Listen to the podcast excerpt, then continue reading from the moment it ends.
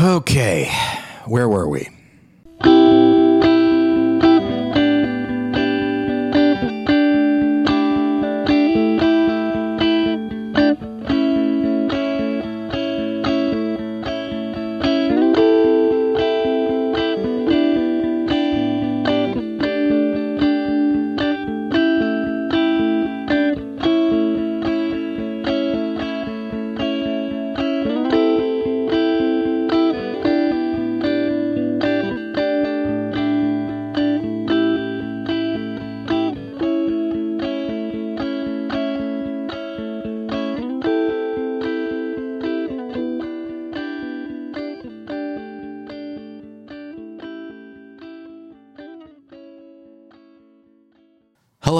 Smith, and this is More Than One Lesson.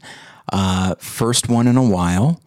I believe the last episode was in mid November, and I I'm back now. But I uh, wanted to let you guys know uh, some develop not developments, but um, just kind of update you on on what the show is going to be and that sort of thing. But also wanted to let you know what has been going on with me. And actually, I'm not going to be as specific uh, as I could. Um, what I will say, and I'm sure many of you can. You know, this isn't a surprise to anybody, but the last few months have been uh, very dark for me. Um, my depression was really bad. Um, and it kind of spiked uh, mid November, um, shortly after Jen and I got back from Asia. And uh, it caused uh, Jen and my therapist and various other people to kind of assess like where I need to be and what I need to be doing and that sort of thing. And so, um, so they said to scale back on whatever I could scale back on. And so uh, I did not work uh, for a while and I dropped out of the uh, men's group Bible study that I was leading. And then I stopped doing this. Um, many of you know that I stayed with Battleship Pretension, but um, I didn't take as big of a role. Um, David and Scott kind of took over for me. They were doing most of it anyway, but um, my administrative role uh, was reduced quite a bit, and I, I basically just kind of showed up to record. Um, and then uh, and then school started in January, and this is the last week. And in fact, classes are done, but I just need to write uh, a couple of things, and then I will be done with school completely. Um, so that is what is going on, and at some point, maybe I'll go into a bit more detail. But it has been uh, a rough time that I am slowly but surely getting out of. Uh, I'm on new medication that seems to be working, and I'm in therapy. And Jen and I are in couples therapy, and it seems to be making some improvements. You know, sometimes it's a two steps forward, one and a half steps back. Sometimes it's that, and uh, it can be very difficult. But uh, we just got to keep moving forward and I wish I could say that my during this time my faith was rock solid, and I guess it kind of was, but it also was just kind. It wasn't an active thing in my life. I wasn't praying very often. I was I was going to church, and you know, occasionally trying to apply the sermon and that kind of thing. But you know, my faith has never been a remarkably emotional thing anyway. Uh, but it was particularly unemotional the last few months uh, until I saw today's movie, but we'll talk about that in a moment. First, I wanted to let everybody know um, about some of the things that are happening at morethanonelesson.com. Uh, the podcast Two Geek Soup is slowly but surely making its way through the films of the Marvel Cinematic Universe, and they timed it out just right so that when they are done, Infinity War uh, will start. Start. It'll open. So uh, you can check that out. I was on their episode about uh, Iron Man 3, which was a lot of fun. So uh, you can check that out. And then Reed has been uh, working through the films of Alfred Hitchcock. Uh, so you can read his article series, A Year with Hitchcock. And then lastly, as of right now, um, Bob Connolly has a, an article on the website uh, that's part of his Classics Through the Cracks series, in which he talks about older films that just don't get talked about very often. And so he talks about uh, Bad Day at Black Rock, which is actually a really great movie. Uh, it stars Spencer Tracy, and it's kind of a western. I'd say it mostly is, but it's a modern day thing as well. So, uh, so you can check all that out at morethanonelesson.com. Uh, for those that don't know, you can. Um, I, it's probably buried now, but you can search for an article that I wrote a couple weeks ago for Politico about the Academy Awards. Um, Zach over at Politico was nice enough to reach out and ask if I wanted to do it, and it was it, I was very flattered, and it has been uh, really exciting to to be a part of that. So, anyway, um, and then I also wanted to well, I wanted to do a couple things. First, I wanted to thank our sponsor, Faithlife TV, for their patience. Um, you know as far as the, you know their ad stayed on the site, but uh, I wasn't talking about it week to week. So uh, I do want to say thank you to them for their uh, patience, um, and I wanted to let everyone know that. Uh, Faithlife TV is a new streaming service for Christians interested in the more academic side of faith. Documentaries like Archaeology and Jesus, aliens and demons, and the God who speaks deal with some of the more complex questions about uh, of being a believer. Uh, there are also inspiring biographical documentaries like Rich Mullins, A, Rag- a Ragamuffin's Legacy, Bonhoeffer, uh, and Glory to God Alone, The Life of J.S. Bach. And of course, there are more than that, but I just wanted to mention a few. Uh, so it's a great service that is always adding great new titles uh, to their catalog, and you can try it for free. Just go to morethanonelesson.com and click on the Faithlife TV ad to get your first month for free. After that, it's only $4.99 a month. So, uh, yeah, it was. It's they're they're pretty great over there at Faithlife, and I like a lot of what they're doing, um, as opposed to what certain other Christian streaming services do. So uh, good for them over at Faithlife, and be sure to express your own gratitude towards them by uh, for sponsoring this show, and uh, head on over to get your first month for free. Okay, so uh, this week we are talking. Well, okay. First off, I guess I'll say this: um, I can't guarantee that this show is going to be weekly. Um, I think what I'm shooting for is at least two episodes a month, and we'll see what we can do. If we can do more, we will. But, you know, between what I'm dealing with, our friend Robert Hornack, he and his wife just had uh, just had a baby, and so they're dealing with that. And uh, so we've all got we've all got life stuff going on, and as great as this podcast is, it's just not it's not uh, not a priority for everybody. But it was. I wasn't necessarily during the last few months. I wasn't necessarily looking for like, okay, when can I start more than one lesson? I tried to sit back and try to relax and deal with some of the things that I needed to deal with and haven't been for a long time. And um, but I also just kind of felt like when God wants me to start the show back up, uh, He'll let me know. And indeed, He did. And so I, I really felt strongly that I needed to bring the show back to talk about Ava DuVernay's A Wrinkle in Time, which I'll talk about in a moment. Um, but that's the thing is, I'm not in this alone, and there are people that are invested in my well-being and in my mental health. And so I I went to Jen and I explained what was going on. And she said yeah this sounds like sounds like uh, it's it's from God. And so here we go. Um, first episode in about four months. Um, we are going to be talking about Ava, DuVernay, Ava DuVernay's A Wrinkle in Time, written by Jennifer Lee and Jeff Stockwell, based on the novel by Madeleine L'Engle. I don't know how you say that. Um, and I should start by saying that I'm a, I was aware of the novel when I was a kid, but I never read it. I know a lot of people grew up with it and absolutely adored it. Uh, I am not one of them. I had simply heard of it and I seem to recall that it was made into like a TV movie a few years ago, or maybe a straight to video. I'm not sure, but uh, but yeah, when this was announced, um, I remember thinking like, yeah, all right, fine. It just felt to me like not not in a cynical way, but it's like, all right, well, here's a book that hasn't been given like the the big screen uh, big screen. Um, you know, high budget treatment, and so now it will. And I saw that Ava DuVernay uh, was directing it, and she had made Selma, and I know that she had turned down Black Panther, which financially maybe uh, wasn't the best call for her. It is tearing up the uh, the box office, and in fact, it is swallowing up A Wrinkle in Time, which is uh, not done very well.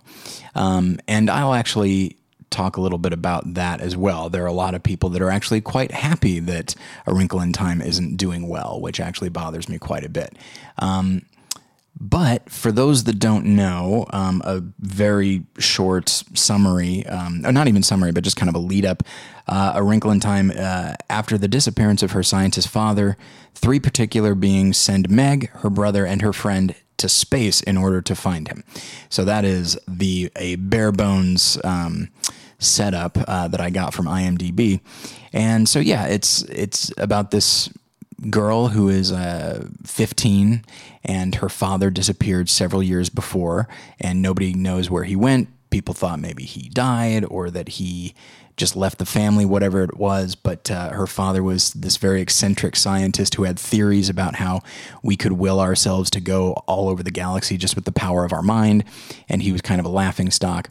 And uh, so, so Meg, this uh, this young woman and her brother, whose name is delightfully Charles Wallace, and everybody calls him Charles Wallace. They don't say Charles, they don't say Charlie, they don't say CW, they say Charles Wallace. And you know, if I'm one of the actors, I'm like, man, like there are scenes where I'm gonna have to like yell this guy's name and I have to say a bunch of syllables. This is ridiculous. So, um, so yeah, it's but I, I I'll talk about that character in a moment. But uh, so this uh, girl is in the years since her father's disappearance, she has turned inward and become something of a uh, recluse, and she's not great in school, um, and she seems to you kind of get the slightest hint that she seems to blame herself for her father's disappearance or whatever. Um, and then one day, her brother, who seems particularly eccentric, which is you know odd for a little kid. I don't know if anybody would ever describe a kid as eccentric, but uh, he's he definitely seems brilliant and eccentric. And he says, "Hey Meg, come and look at this." And he introduces her to this uh, woman named Mrs. Whatsit, um, uh, played by Reese Witherspoon. And Mrs. Whatsit is a I'm not sure something like a, a fairy or a, some kind of spiritual being or a ghost. You're not exactly sure, but uh, but she definitely is not uh, of this earth. She's not a conventional human. Um, conventional human sounds like actually like a really good book title, so I'll have to keep that in mind. Um, and so, uh, and then it turns out she is one of three of these uh, strange beings. One of the, so she's Mrs. Whatsit, and then there's Mrs. Who, played by Mindy Kaling, and Mrs. Which, uh, W H I C H, not uh, Wicked Witch, uh, played by Oprah Winfrey. Um, and Oprah Winfrey does a perfectly fine job, and I know that she was apparently amazing in the in the color purple. I saw Beloved recently, and she's really great in that. Uh, she's a, a, very good actress, but there's just something about when Oprah. You know, there are very few people that you can say their first name and everybody knows exactly who you mean. Um, and it feels like whenever she wants to act, it just it, inherently feels like a vanity project to me, even though she's a good actress. And I think it's partially just because she she can't disappear into a role. Like it's not possible for her to do that. People are only ever going to see Oprah, and maybe that's the idea. I'm not sure. And then I didn't see The Butler from a few years ago, and apparently she's quite good in that. Um, but anyway, so these three beings show up and they talk to Meg and Charles Wallace, and then there's this boy that she knows from school named Calvin, played by Levi Miller, who played Peter Pan in the movie Pan a few years ago, and was in a delightful Christmas horror movie called Better Watch Out uh, a couple years ago. And so she's uh, so the three beings, the three misses, uh, say that hey we're going to send you to find your father. And so they go on this strange cosmic spiritual quest. And one of the things that they encounter is this thing that they call, that is called the It. Um, and the It is responsible for, I guess, all the negativity in the world, or at least it, it exacerbates it. You know, um, if you feel envy or self doubt or anger or whatever, um, the it will will you know be in will you know come into you and and and heighten that a little bit. And so uh, and there's a really nice sequence where they describe that, and you actually see various characters that you've already been introduced to that you see a little bit negatively. And then you see that the it is, it's not possessing them, you know, and it's not creating these instincts in them. They have them already, but it just like forces them to emphasize these feelings. Um, and so eventually the okay so i guess spoilers i don't know um, eventually the it essentially it really does actually take possession of charles wallace and then uses this boy to speak for it and what this little kid says is such hateful poisonous stuff that he's saying to his own sister and he's saying it to calvin um, and he's saying these things that are just so they sound true. They sound like the harsh truth, the truth that you can't admit to yourself. And but there's no positivity in there. There's no room for grace or love or forgiveness or redemption. It's just pure condemnation, but using things that are probably true, um, but putting a spin on them uh, to make it seem like they are the only things that are true and reducing he's reducing his sister and Calvin to these these negative motivations or negative actions or these pathetic qualities, whatever you want to call it. It's a very powerful scene, and the actor. Um, Deric McCabe, uh, who plays Charles Wallace, he does a great job. Um, before this, he's meant to be fr- frankly pretty adorable and precocious, and he's able to turn that that precociousness into a sort of um, malicious glee.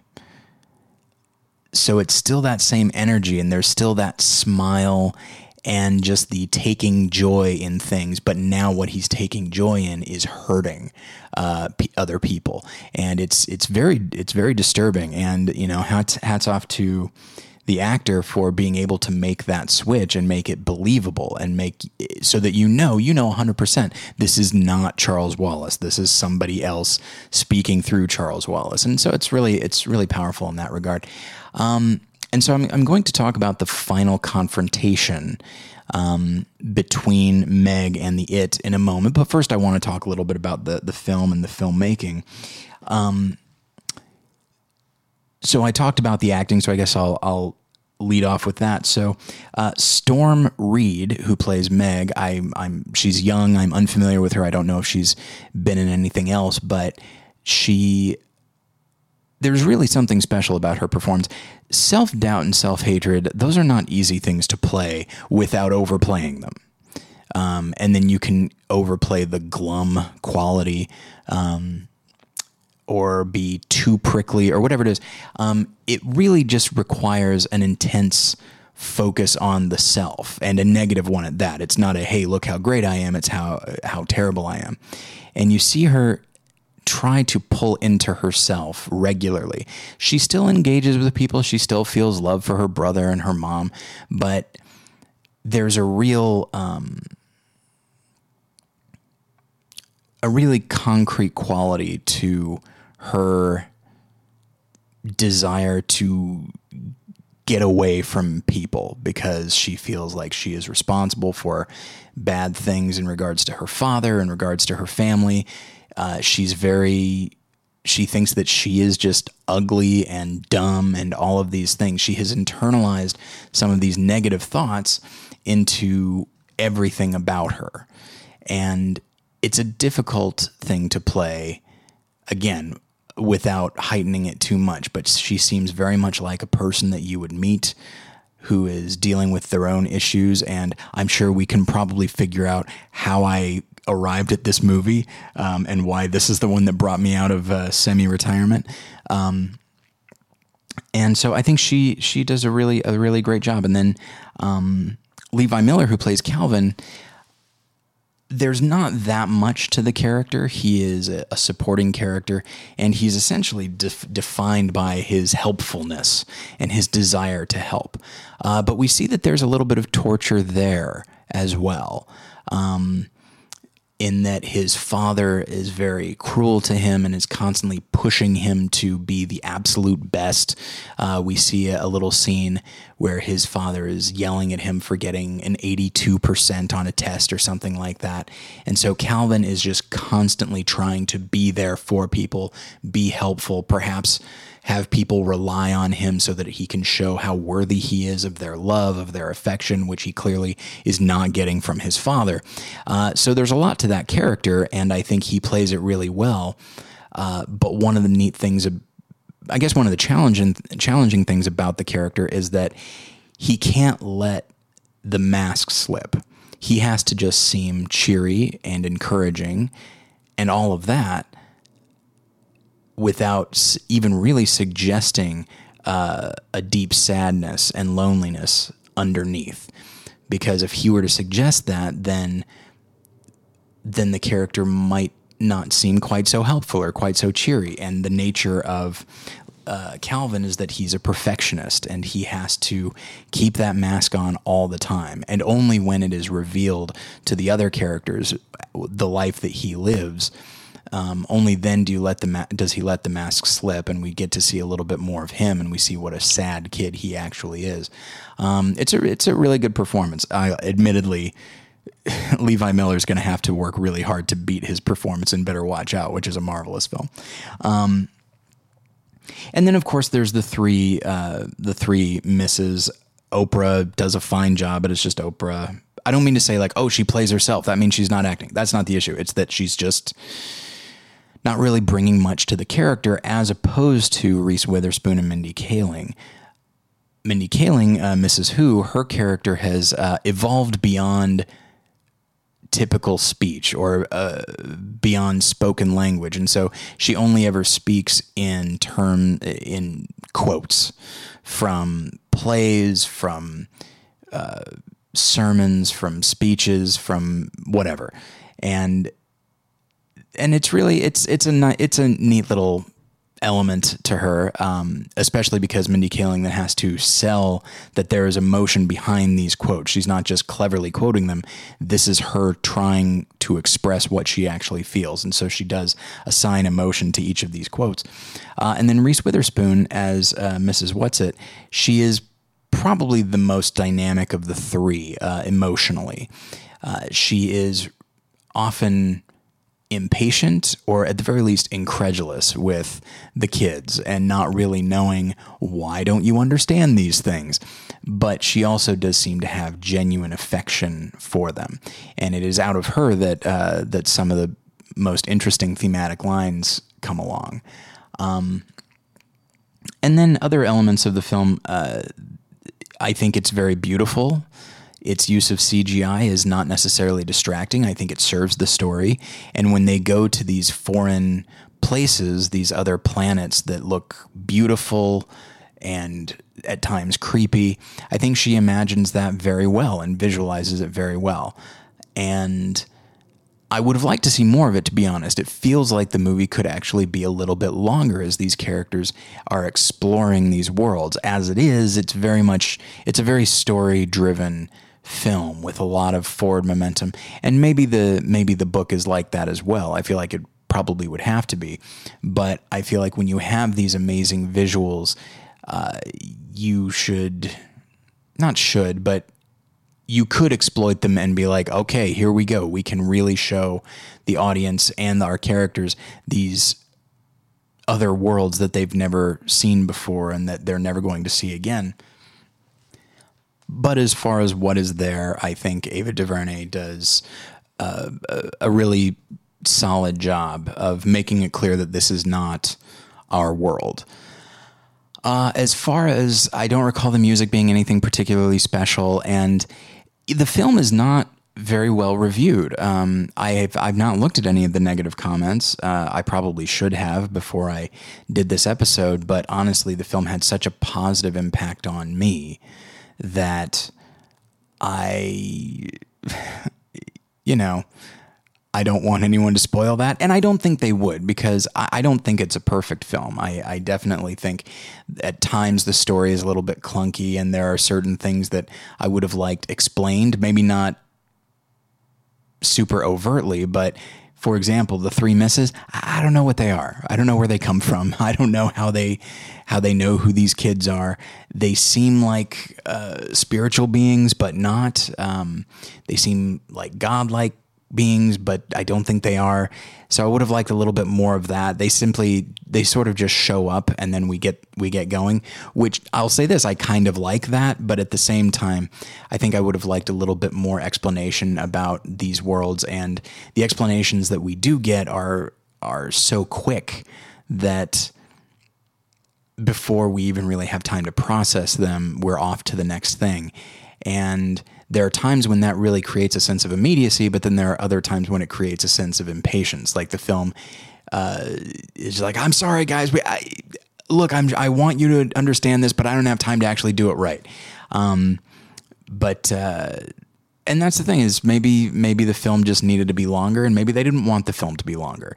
And honestly when i saw that the film was less than two hours i was excited because so many movies even movies for for kids if it is based on a book uh, it's easily going to be over two hours. Um, where david and i are going to be recording some commentaries about the harry potter movies uh, in the next few weeks. And those it's insane. Like as we were planning them out, one of the the second film is two hours and forty minutes.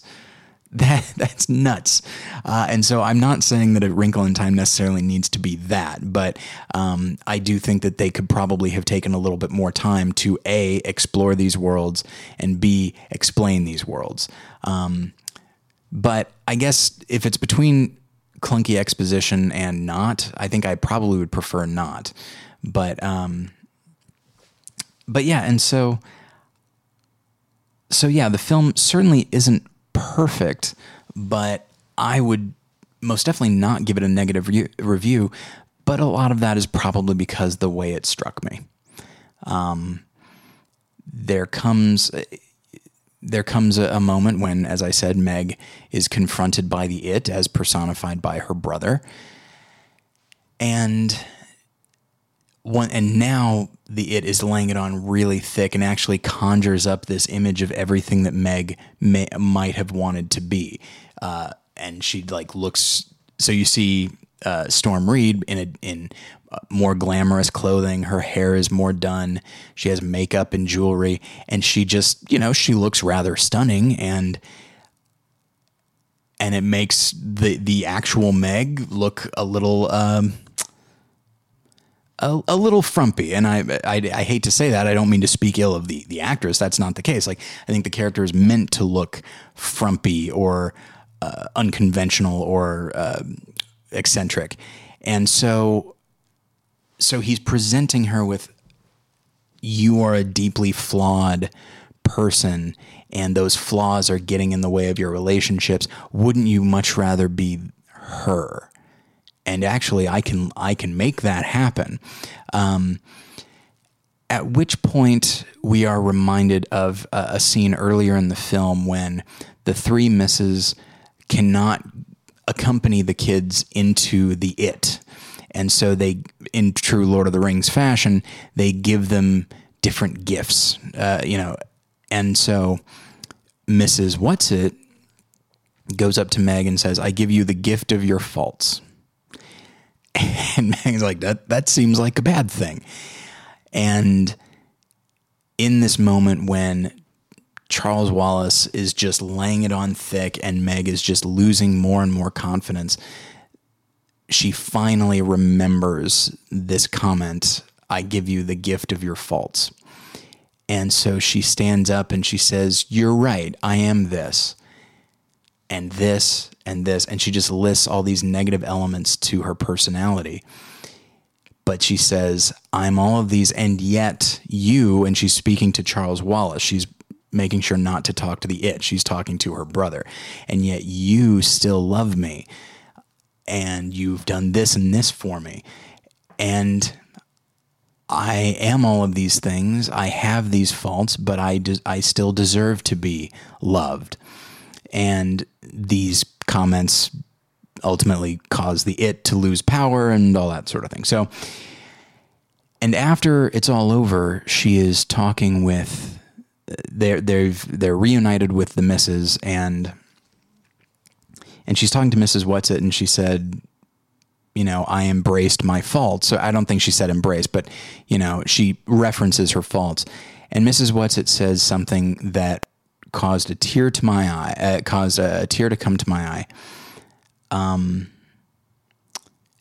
she says, such beautiful faults. And I was talking with a friend of the show, Jason Eakin, last night, and I was telling him about this. And there are people, I do know some of the negative comments that have been said about the film, specifically amongst Christians, which I'll deal with in a moment. Um, he said that if the film were a bit more hippy dippy, then Mrs. Whatsit would have said, like, those faults actually are strengths. Um, but she doesn't. She says she. One of the things Meg talks about is her inability to trust other people. That is a fault. That is not a good thing. It's but it's part of the thing that makes her her, and it's a and it's a negative thing, but it's also a part of who she is. It's it's it's it seems contradictory, and it definitely there's a, a tension there. But she says such beautiful faults, like nobody's perfect, and this is the way that you're imperfect, and you're still beautiful. And it really, really impacted me. Um, you know, the last few months I've been acutely aware of my faults and trying desperately to get away from them. And don't get me wrong, I think that somebody should always be working on their faults, but realizing that it, your inability to master your faults uh, doesn't mean that you are irredeemable or that you don't deserve love or that you're not beautiful. And so in that moment, I really felt God for the first time in a long time. And I f- felt like he was just saying, like, yeah, you are you're far from perfect. So is everybody else, but you know you you are right. Some of the things that you don't like about yourself are things that shouldn't be liked, but that doesn't mean you shouldn't be liked. It doesn't mean you're not loved. Um, and so there are a number of there are a number of things, uh, a number of Bible verses that came to mind, and a number of song lyrics actually. Um, but this idea of not being defined by our faults, but still having faults uh, that has there definitely is biblical precedent for that. Um, but before I get to that, I'm going to talk about very briefly talk about the companion film, which could not be further from A Wrinkle in Time. It is not a fantasy. It's cold hard reality. It is not a kids movie. It is very much for adults, and even then, adults with like a, a a thick skin. Uh, it is Mike Figgis's 1995 film Leaving Las Vegas. Um, starring Le- Nicolas Cage and Elizabeth Shue. There are other characters, but honestly, it's really just these two people. And it's the film that Nicolas Cage won Best Actor for. And I know that a lot of people consider Nicolas Cage to be something of a joke these days, but there was a time when he was delivering Oscar worthy uh, performances. And so uh, and it's seriously, it, you if you are interested in this film, I think it's a marvelous film. But it he is a guy who has come to Las Vegas. He's a, an unsuccessful writer who's come to Las Vegas to literally drink himself to death. That is his goal. And while he's there, he meets a prostitute played by Elizabeth Shue, and the two fall in love and and accept one another and all of that. Uh, but they speak very frankly about a number of things, and so uh, uh, a lot of them sexual. And so, um, if that kind of thing really gets to you, then it's not the film for you. But if you are interested in wonderful performances and solid writing and just a really well made film that I feel like you don't see much of this type of movie anymore. There's, I guess it's very 90s in a lot of ways. Like there are certain directorial flourishes um, that play up the style of the film. But, uh, but yeah, in it, he plays this character who just, he's drinking himself to death because he just hates himself so much. There's a line in which he says, he says, I'll tell you right now, I'm, he's saying this to the prostitute. He's saying, I'll tell you right now, I'm in love with you, but be that as it may, I am not here to force my twisted little soul into your life. And now this film is interesting because the two characters, they do recognize their faults, and at times they seem to enable each other in their faults. And it's it's kind of it's hard to know exactly if their relationship is a good thing for either of them. Uh, I think an argument could be made that it isn't because he tells her early on, like, you can never ask me to stop drinking. And she says she's not going to. Now, here's the thing as the film goes on, she does ask him to. And he gets very angry at that. Um, and so I think there is an element of the deeper they they fall in love with each other, the more they want good things for one another. But the reason that I included it here is that he falls in love with her, though he knows she is a prostitute who's had sex with a lot of men for money. She knows that he is a drunk who does not have long to live by his own design. And yet they still extend love to one another they don't wait for the other person to to be perfect. The love is is extended nonetheless. And and that's the thing is maybe people might call that an enabling love. And I think an argument could be made to bring this back to the, the, the Christian element of this podcast. You know, God's love is unconditional. And then there are people who say, like, well, if God loves us and forgives us for anything, then why would we ever want to change? Uh, is that not an enabling type of love, and an enabling type of forgiveness? Uh, and an argument could be yes, it is. But that's the thing is, in both cases, uh, in this film, the the more they love each other, the more they want good. They want genuine good things for each other and for themselves. They want to be better. Uh, there's a reason that that line, and as good as it gets, you know, you make me want to be a better man, that's a real thing. Like love can be transformative in that way. And if God loves us unconditionally despite faults that we might not even know we have, um, that can be a transformational love. He makes us want to be better people. Um, so I want to get into some of these. Uh, some of these verses. Uh, the first, and, and, you're probably familiar with with a number of these. Uh, the first is from 1 Corinthians 1, verses 26 through 31. Brothers and sisters, think of what you were when you were called. Not many of you were wise by human standards, not many were influential, not many were of noble birth, but God chose the foolish things of the world to shame the wise.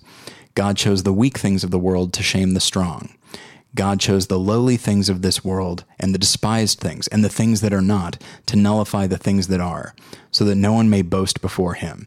It is because of him that you are in Christ Jesus, who has become for us wisdom from God. That is our righteousness, holiness, and redemption. Therefore, as it is written, let the one who boasts boast in the Lord. So there's a, a it really sets up that like you are not uh,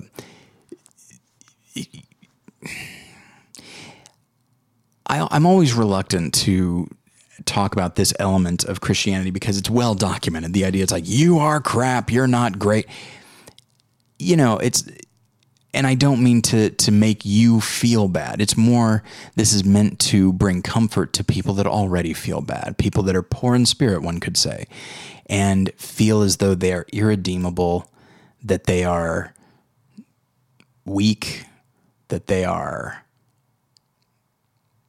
dumb, whatever whatever it is, whatever the, the thing is that you are or that you think defines you, this negative trait that makes you feel like you are unlovable or irredeemable, whatever it is, the thing that keeps you at arm's length from other people, um, that is, it doesn't keep you at arm's length from God, He still brings you in and embraces you. Um, and then from 2 Corinthians 12, verses 7 through 10, this is uh, Paul speaking. In order to keep me from becoming uh, conceited, I was given a thorn in my flesh, a messenger of Satan to torment me. Three times I pleaded with the Lord to take it away from me, but he said to me, My grace is sufficient for you, for my power is made perfect in weakness. Therefore, I will boast all the more gladly about my weaknesses, so that Christ's power may rest on me. That is why, for Christ's sake, I delight in weakness, in insults, in hardship, in persecutions, in difficulties. For when I am weak, then I am strong. And here I think we have beautiful faults. I remember, I don't, I don't, I don't remember where I heard. I don't remember who said it. It might have been a classical author like C.S. Lewis. It might have been something I heard in a sermon once. But somebody said that they imagined heaven was just people walking around finally being honest about the things they've done. And whether it be committing adultery or, you know, skimming money off the top at work or killing somebody or even worse, people in heaven that have that have embraced God's forgiveness. And they're up there and they are saying they're not bragging about what they've done, but they've said like I murdered someone and God still loved me and he still let me be here. Isn't that insane? Like it's it it it's weird it redeems those actions. Um, and I know there are some people who say like, no, I don't want those actions to be redeemed. I don't like the idea of that type of love. There are things that I think are unforgivable. And I can totally understand that. But one of the great things about the gospel is that often, eh, maybe not often, for a good number of people, they have done things that they see as unforgivable. And this says they're not unforgivable. You, you are weak. There are things that you struggle with and you might always struggle with, but but God's grace is sufficient for you his love will cover that weakness. It will cover that struggle. Um, and so here's Romans 5, verses 6 through 8. You see, at just the right time, when we were still powerless, Christ died for the ungodly. Very rarely will anyone die for a righteous person, though for a good, good person, someone might possibly dare to die. But God demonstrates his own love for us in this while we were still sinners, Christ died for us. So I do I do like this. like yeah for a good a, a good person maybe someone would die I don't know, but that's for a good person, and we all have deep faults. We've all made very bad mistakes. We've all hurt people.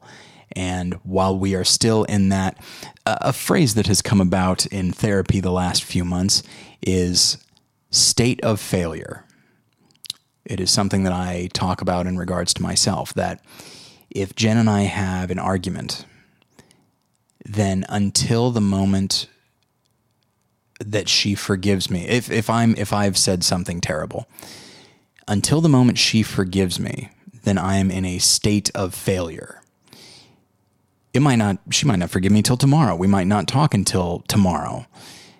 And then she says like it's fine, I love you and everything's fine and it's like okay i'm no longer in a state of failure but until that happens i am just in this place and when i'm in this place i feel like it's it's all i think about and i feel like i can do no good and whatever good i might do is nullified by the fact that i have made my wife feel so bad and you know, and this says, while we were still sinners, Christ died for us. While we are still in this state of failure, his love is still there for us and that we are not irredeemable in that moment, regardless of how much we might feel that. Um, and so there are a couple of songs that I will not be singing, but I will be quoting. One is from the 1800s by Charlotte Elliott called Just As I Am. Just as I am, and waiting not to rid my soul of one dark blot, to thee whose blood can cleanse each spot, each spot, O Lamb of God, I come, I come. And then this is a song that I ran across, and it just spoke to me so much. It is uh, by a band called All Sons and Daughters, and it's called Brokenness Aside. I might have quoted it before, I'm not sure. Uh, and it says, Will your grace run out if I let you down? Because all I know is how to run. I am a sinner. If it's not one thing, it's another, tied up in words, tangled in lies. But you are a savior, savior, and you take brokenness aside and make it beautiful.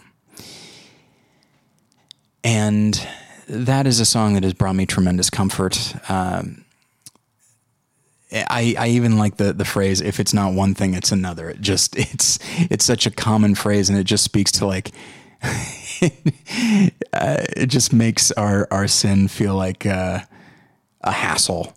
Um, which it is and that's that's that's what we are. We are often a hassle to one another. Um, and our brokenness our weakness our faults are taken aside and made beautiful by God. And if we let if we let him do that. And that is where I am right now. I am I still have quite a ways to go. And it has been very painful the last few months. And I'm keenly aware of my own brokenness and my faults but God looks at those and he says, They're such beautiful faults, and I love you so much, and my grace is sufficient for you.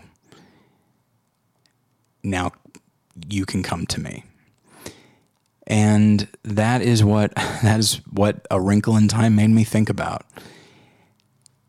And it's you know, I don't want to talk much about this, but there are a lot of Christian writers. Apparently, the book had a lot more overt Christian imagery. Um, and because I, I, I believe the author was was Christian, and a lot of that was removed for the film. And there are a lot of Christian writers who condemned that. There's one writer who said, whose headline was literally like, why does Hollywood keep raping Christian culture or Christian media or whatever it is? The idea being like taking it for what they want, you know, what they can get out of it, and then leaving all the rest. So I understand the use of that word. I think it's maybe a bit clickbaity, if not a little bit uh, distasteful. And it's one of the things that always has bothered me about the way Christians approach film and approach art is we feel like unless it is unless it is directly impacted by God, by which I mean like unless a, a Christian person overtly incorporates the gospel into it, then I guess it works against uh, the kingdom of God. But God will not be limited by such things, and maybe uh, Ava DuVernay and the and the the writers maybe they decided that they that they actively did not want that stuff in there and they thought it would alienate people and they took it out. Well, you know what? Like, it was still there for me a lot. And that speaks to, so even if they were actively working against God, which I doubt they were, but even if they were, God is bigger than that. And so, for a lot of these Christian writers to act as though, now, if you want to be frustrated with Hollywood, that's fine, but the film still is, I think, tremendously beautiful and hopeful, and it teaches you it teaches you to love yourself, but not necessarily, but also to speak the truth about yourself. That you do have faults, and you might always have them, but that you are deserving of love and that you are loved. And in that love, you are beautiful to others and you are beautiful to God. And so so don't listen to those other writers who are just looking to pick a fight, or maybe they think the fight has already been picked and they need to strike a blow uh, against the world or whatever it is. But I think an argument could be made that we're supposed to turn the other cheek, not play the martyr. And I, I do that as much as anybody else. It's something that bothers me, and I need to work on that. Um, but thankfully, God is bigger than the filmmakers, God is bigger than the viewer, God is bigger than the critics, and He can use any work of art to speak His truth, to bring comfort to people, to challenge people. And with A Wrinkle in Time, He did that for me to such a degree that I, for the first time in months, was very deeply aware of his love for me, even though I am very weak, though I often feel that I am in a state of failure. He is still there for me, and I'm excited to be doing this again. So, thank you everybody for your patience over the last few months. Thank you for your words of encouragement. And I don't know if the next episode will be next week or the week after. It might wind up being just a best of pictures episode. I'm not really sure. Um, I still need to confer with the other co hosts and, and plan things out for the next couple of months. But uh, as it is, here's this episode. Uh, if you have any uh, requests, if you if there are any movies from the last few months or uh, 2017 in general that you think uh, I should do an episode about, just uh, shoot me an email, tyler at morethanonelesson.com. You can always follow me on Twitter at more lessons. You can like us on Facebook and uh, be sure to go to morethanonelesson.com and check out the various things that are happening there. And do check out Faithlife TV as well. So thank you everybody for listening and I'll get you next time.